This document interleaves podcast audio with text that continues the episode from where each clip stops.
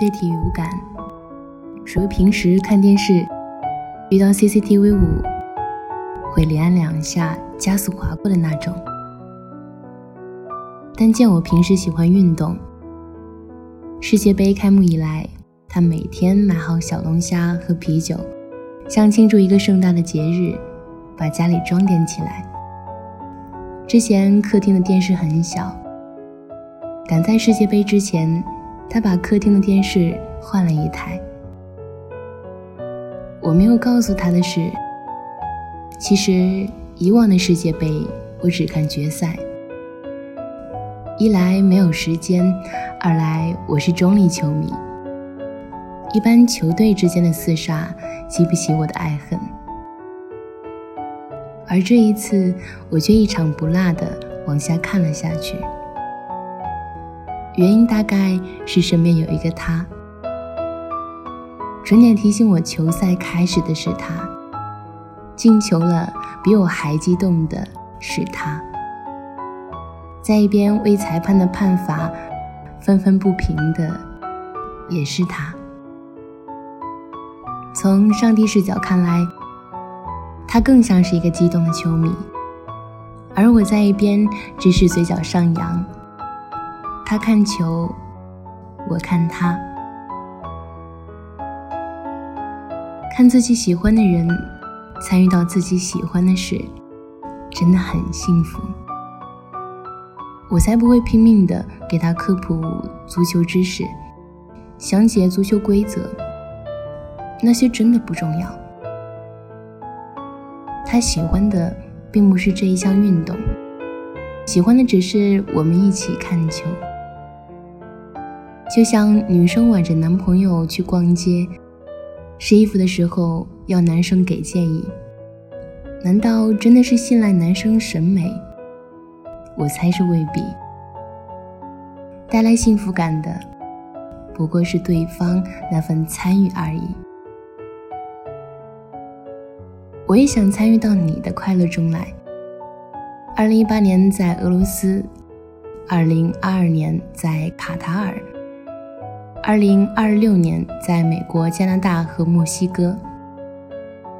我悄悄查好了未来几届世界杯的举办地，给喜欢旅游的你定制了一个计划。他们看球，我带你去看世界。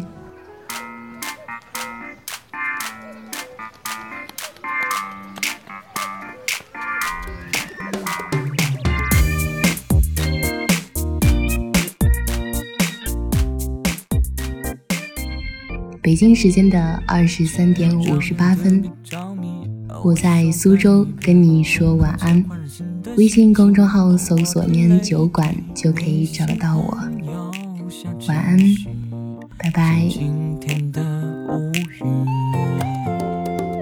头发长见识短的惊奇，表情丰富令人着迷，你的一切我都好奇，像秘密，安全带系好，带你去。想要带你去浪漫的土耳其，然后一起去东京和巴黎。其实我特别喜欢迈尔密，更有黑人的洛杉矶。其实亲爱的你不必太过心虚，一起去繁华的上海和北京，还有云南的大理，保留着回忆，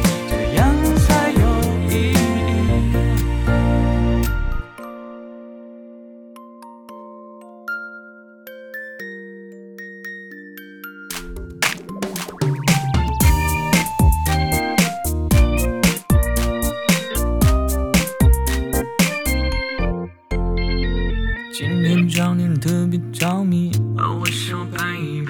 出门前换上新的心情。哦，我的 lady， 你喜欢有小情绪，像今天的乌云。头发长见识短的惊奇，表情丰富令人着迷。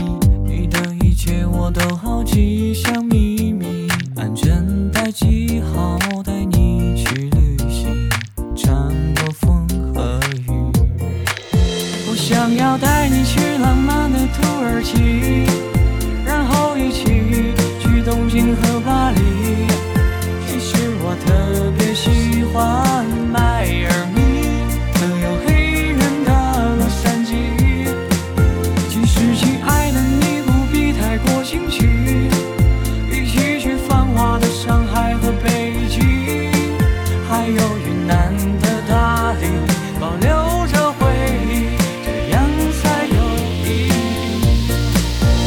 想要带你去浪漫的土耳其，然后一起去东京和巴黎。其实我特别喜欢莱尔米和有黑人的洛杉矶。